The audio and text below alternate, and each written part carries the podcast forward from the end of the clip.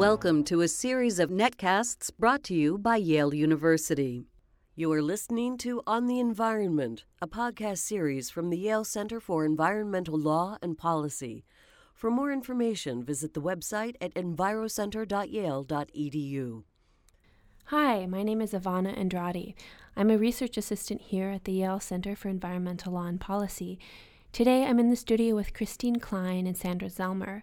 Christine is the Chesterfield Smith Professor of Law and a Research Foundation Professor at the University of Florida Levin College of Law. Her work focuses on natural resources law, water law, and property law. Sandra Zellmer is the Robert Daugherty Professor at the University of Nebraska Law College. She teaches and writes about natural resources, water law, public lands, and environmental and disaster law. In 2014, they wrote the book Mississippi River Tragedies: A Century of Unnatural Disaster. The book focuses on the dramatic transformation of the river over the last century and the precarious positions that human communities have in relationship to it. The results are what they call catastrophic unnatural disasters. Behind all of this, they argue, is a system of law that amplifies American ambivalence towards nature. So, we'll be exploring what they mean by unnatural disasters and what insights they have about how the American legal system creates environmental problems that so many of our environmental policies are trying to solve. It's a pleasure to have both of you in the studio. Thank you for being here. Thank you. Thank you, Ivana. So to start, I was hoping one of you could describe, or both of you could describe one of the unnatural disasters that you describe in your book. Well, I guess I'll start. One noteworthy natural disaster was the Great Flood of 1927 that took over a huge portion of the lower Mississippi River Valley. And it was a natural flood in the sense that there was an unusually, unseasonably heavy, unrelenting rainfall.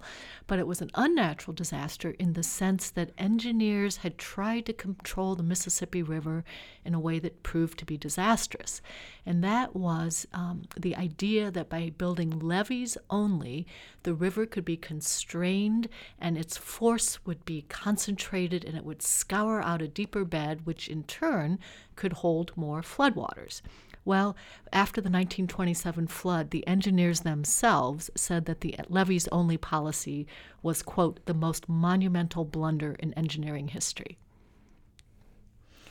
Let's fast forward then many years to an event that's probably far more fresh in our listeners' minds, and that's the 2005 Hurricane Katrina, well, the 2005 hurricane season, Hurricanes Katrina and Rita, which hit, of course, the Gulf Coast and particularly Mississippi and New Orleans, Louisiana, quite forcefully.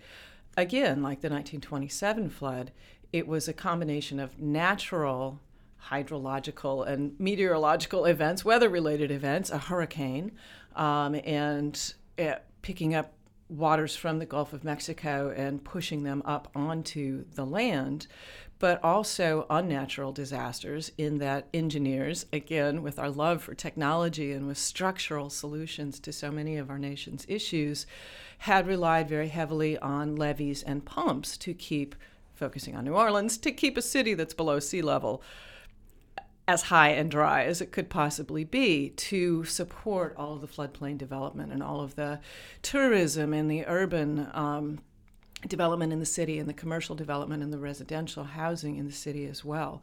And as we saw in 2005, just as in 1927 and many, many other of these flood and hurricane events in the whole system, the systems, the human systems, failed in quite a monumental way, where the pumps failed, the levees failed, the all the pipelines and different navigational channels that had been built in the Gulf of Mexico acted as hurricane superhighway, basically funneling some of those floodwaters directly into the heart of the city of New Orleans, where the damages were so greatly exacerbated from the natural event, the hurricane, by all of these human technological, what we would have called solutions that really didn't work.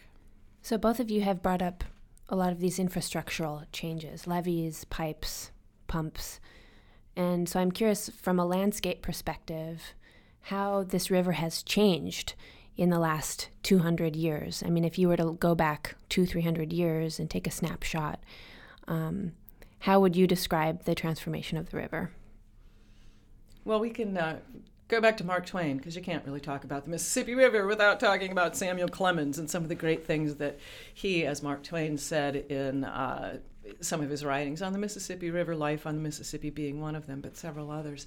He described, prior to the Civil War, going way back, how the river was so unruly and beautiful but untamed, and it would make the most prodigious jumps, cutting new oxbows and cutting new channels and throwing towns which had once been river towns into the backwaters. So all of a sudden they were farm waters, farm towns, high and dry, far from the river itself, where towns that hadn't been on the river all of a sudden overnight would be, changing the entire economy and the lifestyle of the people in those communities. And of course, Mark Twain loved it, because that's what he loved to write about. It's so much fun, so many metaphors and so many things that you could say about an unruly river of that sort and trying to live on that river.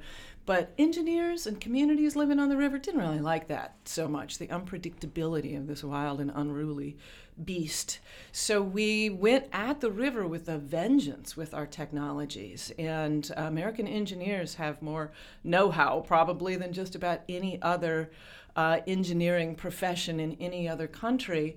And we tackled the Mississippi with the force of an army going into battle, basically. And it is the Army Corps of Engineers that does most of this work. So on the upper river now we have converted the river into a series of navigational locks and dams, basically slack water pools that sit behind a number of locks that can be raised and lowered to let navigational vessels, commercial vessels, through all the way up to Minneapolis, on down to New Orleans. And in the upper river, that required flooding a lot of the natural rapids and some of the other water features of this river and turning them into locks and dams. And in the lower river, as Christy mentioned when she was talking about the 1927 flood, we have basically straitjacketed the river with levees, with a corset of levees all the way from St. Louis down past New Orleans, channelizing it, levying it, dredging it to make it straighter, deeper, and more secure for floodplain development. So it looks like a very unnatural construct now compared to the days when Mark Twain first started writing about it. This is a story, I think, that is familiar to a lot of us who have studied the transformation of landscapes, especially in the West, the Colorado River, the LA River. So I'm hoping you can go into a little bit more detail about what you mean when you say unnatural disaster. What do you think we can gain to clarify what we mean when we say natural disaster? Well, I think the real question is, with any flood or hurricane, are we the actors who brought about this change, for better or for worse, or are we the victims? And the victims of what? Well, of storms, of floods wrought by a punishing God, wrought by uncontrollable nature, or wrought by ourselves through our agents, the Army Corps of Engineers and Congress. And I think the benefit of realizing the distinction between changes we brought on, unnatural disasters, is that, first of all, we can identify cause and effect, and in some cases where it's helpful, we can affix blame or liability to discourage certain kinds of behaviors in the future. But mostly, most importantly, when we realize that something is an unnatural disaster, it's all about human choice and control. It transforms us from being victims trembling before these uncontrollable forces and realizing we can see what happened, we can learn from our mistakes, and we can do better in the future. So it's, from our perspective, I think the idea of unnatural disaster is meant to be liberating and empowering and allowing us to do better in the future and make ourselves safer. Something you explore in the book is how the law may amplify ambivalent attitudes towards nature. And I was just curious, what is one of the main ways that the law does this? Well, to back up a little bit and just even think about what we meant by amplifying our ambivalent attitudes. On the one hand, we revere nature and its benefits, particularly maybe starting since the 1960s. In modern times, when we started valuing conservation lands, wildlife refuges, wetlands protection. And we support our floodplain farmers through various policies so that we can have fabulous crops growing in some of the best, richest, most incredible soils in the world. So we revere the river and its flooding and what it gives to us and the natural environment. And yet at the same time, we're working feverishly to control it, as Sandy just said, how we try and remake the river and make it safe and predictable. And the ways we've done that is essentially we've worked toward creating a floodless floodplain, which is really an oxymoron. And we've worked feverishly, as I said, to separate the river from the floodplain. We've held back the sediments that could have gone all the way down to New Orleans and beyond in the delta to help replenish the sinking delta and rebuild the land. We've built behind levees, sometimes even in places designated as floodways. So we've really been at cross purposes with ourselves by design and by mistake. And many of our obstacles, our dangers, are really self-created, and I think in part they result from and reflect our ambivalent attitudes toward nature. I'd like to add another dimension to that, another wrinkle to it. If you go to a number of the river towns, I think New Orleans is a huge exception, but if you were to go to St. Louis, Kansas City, even Minneapolis, or my hometown, which is actually on the Missouri River, Sioux City, Iowa, the Missouri being the longest tributary of the Mississippi, all connected hydrologically speaking. If you were to go to any one of those river towns, certainly 20 or 30 years ago, perhaps slightly less so today, you would have found a community greatly removed and disconnected from its river. We would build highways and interstates over it. We would build massive bridges with massive pylons to connect one side to another, one state to another. But we didn't really live on and enjoy the river. More recently, you're starting to see communities redevelop their riverfronts and make them part of their livable community, their living space in their community, with bike paths and pedestrian ways and green space and parks and much more user-friendly river features, bringing back some of the natural features, but also making it a lot more amenable to pedestrians and bikers and people that want to recreate or picnic or boat on the rivers. But that's a pretty recent phenomenon. For a very long time, river towns very actively tried to disconnect themselves from the rivers because the rivers had wrought so much damage during floods and hurricanes. And Sandy's remarks reminded me of something that is the ultimate visual, ironic symbol of our ambivalent attitudes toward nature, and that is we have levees trying to make the river unnatural, hold it in place, and what do we have on top of many of those levees? Bike paths and walking trails, because we are pretending or hoping we are in natural nature.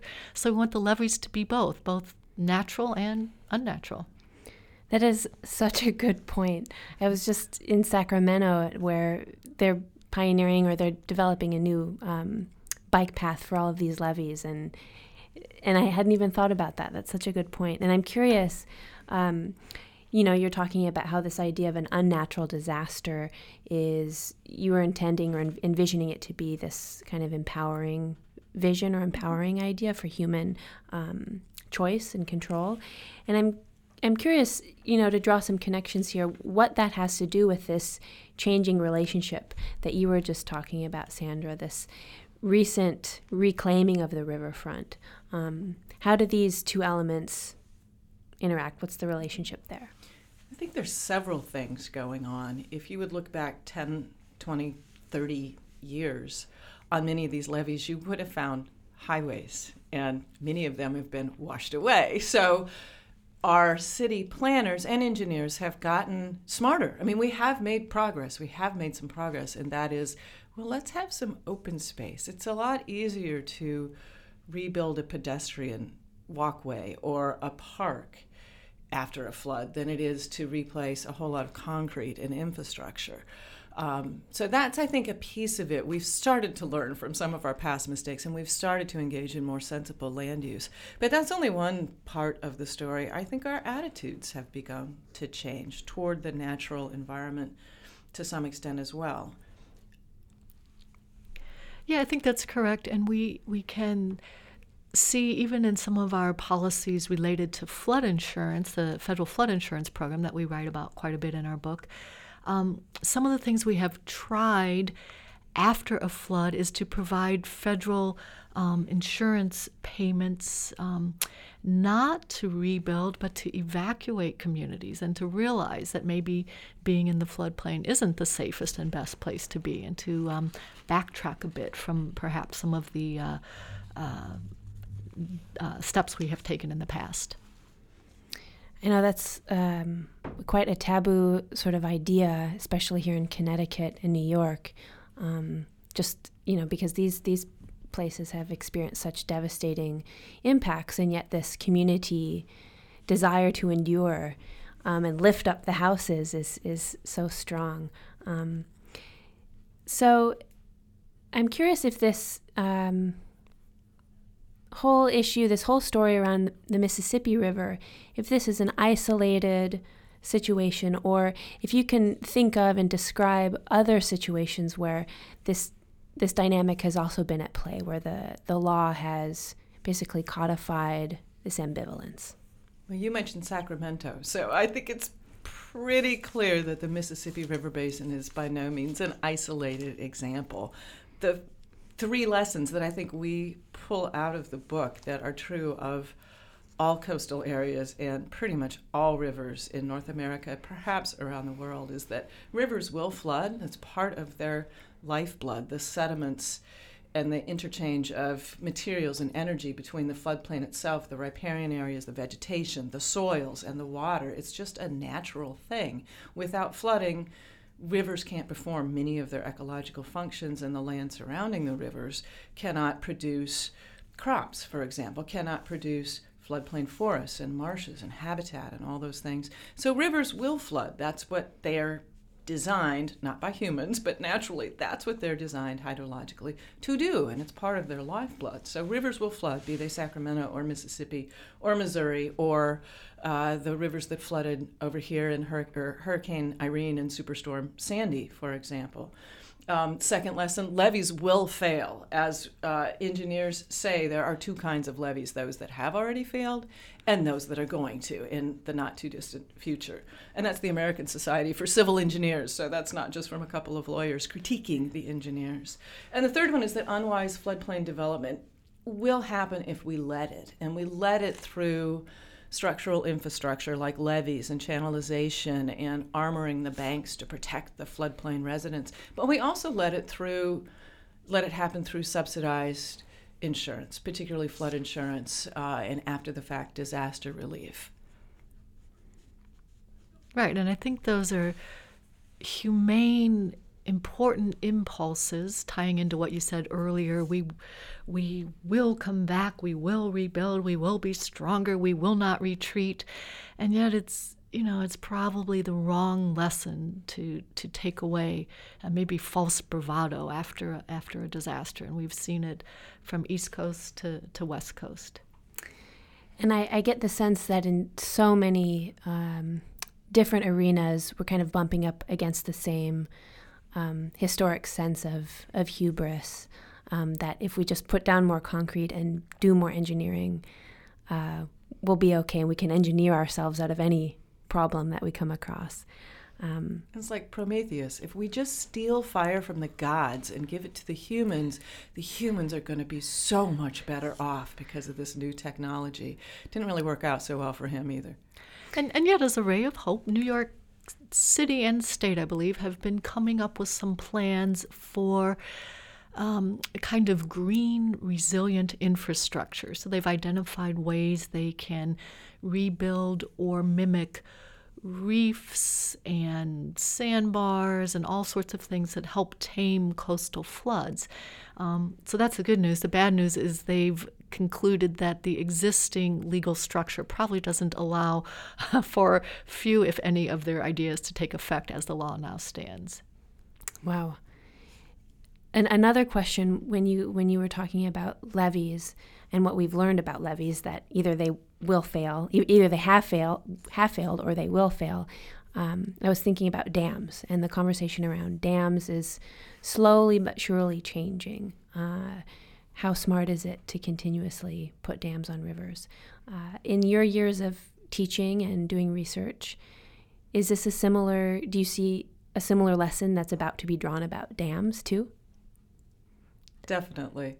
I think on the Missouri River is what I'm most intimately familiar with, that Congress authorized the construction of 6 huge mainstem dams around the 1944 Flood Control Act. And the idea was, hold the floodwaters back, open up the river for more navigation, protect the downstream communities.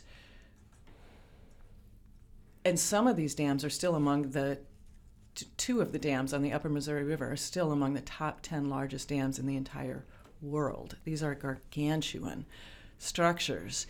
And during the flood of 2011, just a few years ago, the Corps of Engineers was forced to release a good deal of water from the lowermost dam, Gavin's Point Dam at the Lewis and Clark Lake, to protect the infrastructure in part and to prevent more flooding upstream, because the precipitation and the snow melt, the runoff that spring, was so immense and went on for so long that the dam, even though it was structurally sound, could not possibly hold back all of those waters. And so many of the downstream communities are now suing the Corps of Engineers for allowing water to be released from that lowermost dam, thereby flooding out their lands in the floodplain on further downstream.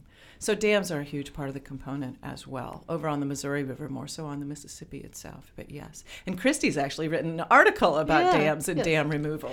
Yes, so there is some recognition that some dams have outlived their usefulness and were built in a different era, and it's time to take them down. We know that dams are one of the main reasons many fish species are threatened or endangered, because the dams block their upstream passage. So one of my favorite stories concerns the Edwards Dam in Maine, and it was a little dam that was built during the time of Martin Van Buren, and it did not really continue to fulfill much of its purposes, but it did continue to block the passage of fish to migrate. And so back during the time of Bill Clinton, during his presidency, it was determined that the Edwards Dam would come down, and it was a kind of small dam, but it represented the first time ever that FERC, the federal agency that regulates privately owned dams, required a dam to be taken down against its owner's wishes. So there was a bit of political theater, and the Secretary of the Interior, Bruce Babbitt, had a bottle of champagne, and he broke it over the backhoe that breached the Edwards Dam to cheers from the spectators as the water rushed forth. And, it's been a happy story in that the fishery has returned, and the passage of the fish has come back, and there's a healthy fishery on that river now. And so there is a recognition that we should undo some of the dams that we built in the past, and there's a move to demolish certain dams. We could really be talking about climate disruption as an even larger scale, natural disaster or even unnatural disaster.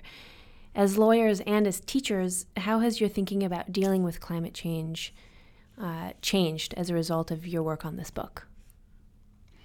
Well, it's interesting that you used the phrase climate disruption, and there's been a lot of talk in the environmental community what we should call what's happening. At first we talked about global warming, and then we realized, well, it worked in a variety of ways. The climate wasn't just warming, it was also cooling in some places, it was getting wetter in some places, drier in others. And then we've started now, more recently, talking about climate disruption. And again, it's that idea of a natural versus an unnatural disaster. So if you use the word disruption, it suggests an active interference, which raises the question, interference disrupted by whom? And it eventually probably leads to the answer, by us. And so I guess what we've learned thinking about, for example, Hurricanes Katrina and Sandy, that exacerbate ongoing sea level rise and increasing storms and the ferocity of storms. What we've learned is that if we could have a do-over, which perhaps we can in some minor way, it would be better not to build so close to the water, at least not in places where we didn't have to do so for purposes of having ports or shipping or the like. But we don't need to have, as we have in my hometown, Walmart built in the floodplain, or Sam's Club or Target. You know, there are places where it's appropriate to develop the floodplain and places where it's not necessary. So I think what we've learned is to be judicious in the places where we build in the floodplain, and otherwise to stand back and give nature some space to flood. So shifting gears here a little bit, the Ecuadorian Constitution talks about the rights of nature, which essentially expands rights typically reserved for humans to trees, rivers, and non-human animals. Whether this has been an effective way to reconfigure the basic underlying premise of law to conserve nature is a completely different conversation, but I'm curious what sort of changes you both think we need in the way that our laws are written. Does our concept of what deserves rights have to be expanded, or should we work with the existing legal framework that we have? Well, I think our concept of private property rights has to be rethought, perhaps reformed as well. And many of these reforms would have to come from the judiciary, from the Supreme Court, and from Supreme Court precedent. Christy mentioned earlier that many of the types of changes that progressive thinkers in the Northeast after Superstorm Sandy and Hurricane Irene have wanted to adopt, and this is true on the Louisiana coast and the Mississippi coast and in places like Minnesota as well, where courageous politicians and city officials and county planners have wanted to give the river more room to flood, or the coastal areas more room to flood, or to buffer the storm surge of the next hurricane. What stands in the way is private property rights in many cases. And the United States is quite unique in that we have a Fifth Amendment to our Constitution, and it gives private property owners a right to compensation if the government is to take their property, either through condemnation, taking title to it outright, or now through Supreme Court precedent, through regulatory restrictions that obstruct the economic uses of the property. And I think land use planners in particular at the state, local, city, township level are particularly fearful of takings claims being brought against them and their treasuries. No taxpayer wants to pay for litigation that's gone wrong for a city that's lost to some landowner who claimed that they were restricted from building their Walmart or from building their franchise store, whatever happened to be, in the floodplain, or from rebuilding their house, which has been repeatedly flooded during the course of several decades, say. When the land use officials, when the government officials, whoever they may be, say no, the first thing that happens 9 times out of 10 is that the landowner will come back and sue for a Fifth Amendment takings, because our concept of private property rights in this country is so strong, almost sacrosanct. One of the reforms that we talk about a little in the book, and that we've talked about between ourselves and will continue to think about and write about, is how can we adjust our thinking about private property to better reflect what in this country and in many common law countries, going all the way back to British and early British and Roman times, called the public trust doctrine, which says, you know, some types of properties, some waterways, some fisheries, are so imbued with the public interest and the community interest that they're not really full and unfettered vested property rights in your block acre, you know, in your real estate, for example, but there's something a little bit unique. So how can we better think of property rights to reflect the public trust doctrine, Aldo Leopold's land ethic, you know, a broader community of not just your neighbors, your human neighbors, but the ecological neighbors as well. If we could work those concepts into our perception of private property, I think we would have a much better chance of engaging in land use planning that will benefit us and sustain us in the floodplain into the future. And to take off on that topic a little more, it's certainly not the case that Sandy and I don't value private property rights and that we don't realize how critical they are to the American conception of ourselves and to our history, but we can't seem to agree on a consistent view that incorporates all of our modern understandings. So, for example, Congress and the judiciary seem to be at odds with one another. And these are, two branches of government that are defining the parameters of private property rights. So, in 1968, Congress enacted the Federal Flood Insurance Program, the National Flood Insurance Program, NFIP, and Congress envisioned that it would subsidize floodplain development where private insurers would not go because there was no money in it. So Congress said, out of kindness, we will subsidize at below market rates flood-prone properties. But as a quid pro quo for that, for local communities to be able to participate in this flood insurance program, there has to be a measure of self-help. Local governments have to do something to help make themselves less prone to flooding. And so Congress had in mind land use regulations that local governments would require setbacks perhaps from rivers or the coast, or local governments would require elevation of buildings. But no sooner had Congress passed that in 1968 than within a decade or two, which is pretty immediate in terms of litigation that goes before the U.S. Supreme Court, the U.S. Supreme Court started becoming very active in this area of regulatory takings. And in one of the landmark cases, Lucas versus South Carolina Coastal Council, the court determined that South Carolina's land use regulations, just like Congress had in mind, a little bit of a setback along the coast, was a taking of the landowner's property, and in particular, the court fashioned a new rule when there had been a total taking and property was rendered valueless by government regulation. And I think the court's view that land, oceanfront property, is valueless represents a pretty narrow, human-centered view of what value is. And I think since that time, there's been a little pushback through the study of ecosystem services, for example, to find the very real market value, dollar and cents value, that's provided to humans by lands that are undeveloped. And those lands can protect us from water pollution, from floods, and they can do millions of dollars worth of protection. And so in a very real sense, if someone develops those lands, they are taking that protection from the rest of us. So we have this unsettled view of exactly what is value and a valuable use of property. Sandra, you were talking about how you might like to see this whole concept of private property potentially change moving forward, maybe having less of an emphasis or national sort of obsession with the idea.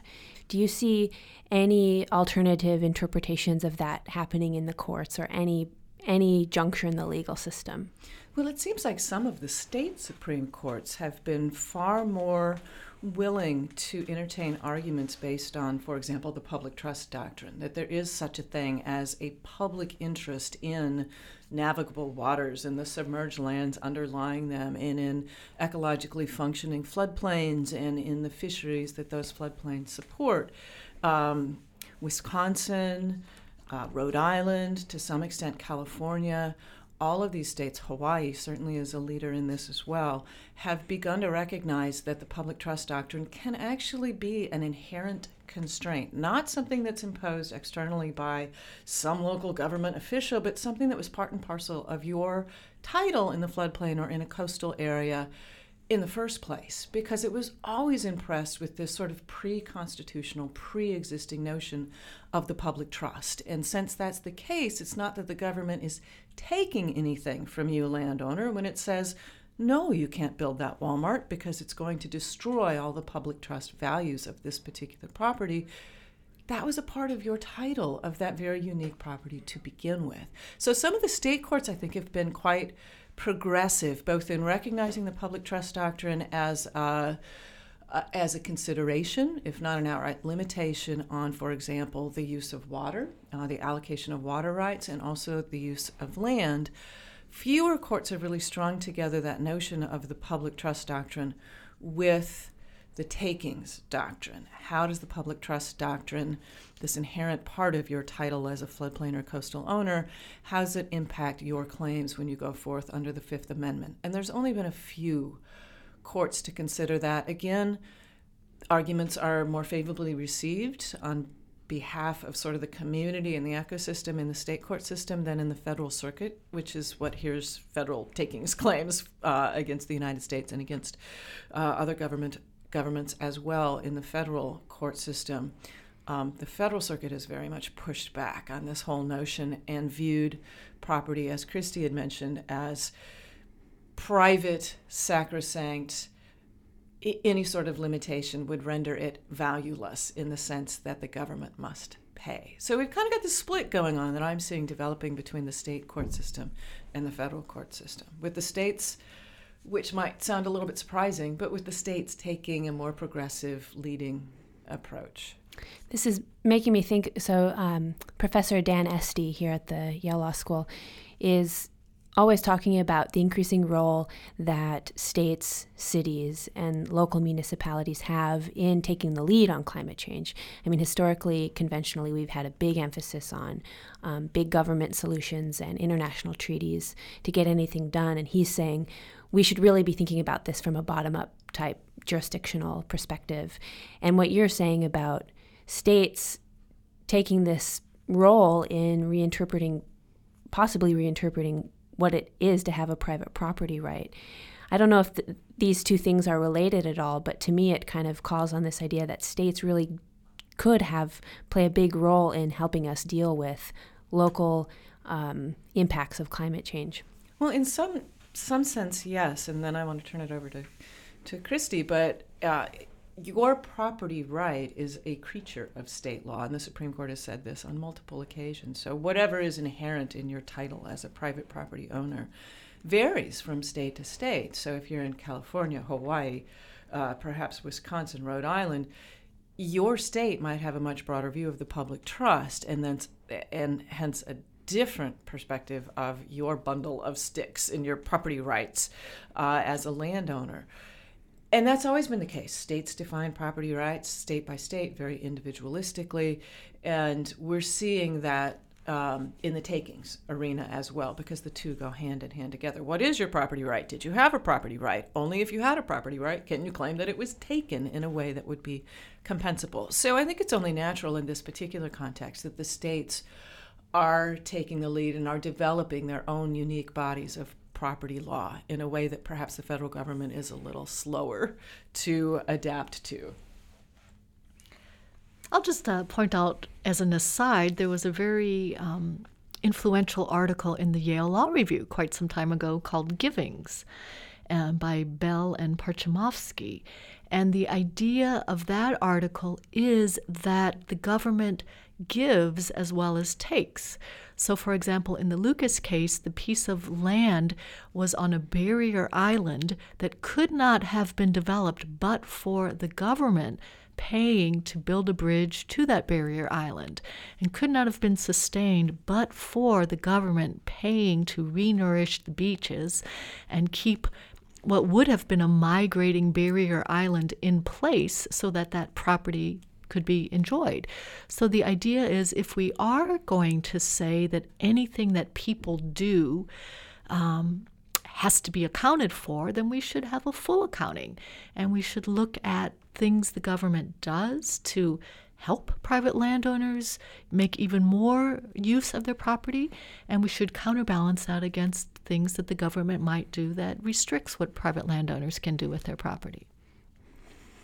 So just to conclude our conversation, I'm curious, in sum, what do you think the lesson is that the story of the Mississippi River teaches us, based on your extensive research in your book? The million-dollar question. Yes. Well, one piece of it absolutely has to be give rivers room to flood, and more broadly, give natural features of our ecosystems room to function in the way that they would function hydrologically, geologically, and so forth. Sometimes we need to use our technologies much more sparingly, and always we need to use them much more strategically, I think. And I think there's also a big lesson of humility, and that is to realize that what we think and what we know now is not what the next generation will think and what they will know. So, for example, nature is always changing. Rivers move, seas rise, and human society is always changing. For example, we rebuilt our rivers back in the 18th and 19th and 20th centuries when our engineering prowess outpaced our understanding of natural systems and the benefits they provided. So I think it's easier said than done, but I think we need to be nimble, be willing to reevaluate what we've done and see what works and what doesn't work, and to learn from our mistakes with some degree of humility. And as I said, it's easier said than done, but really that's the challenge for us if we want to stop working against ourselves by magnifying natural storms and floods and transforming them into unnatural disasters. Thank you both. It's been such a pleasure talking with you both, and so thank you. Oh, thank you. We've really enjoyed this. Our pleasure. Yeah. Thank you, Ivana.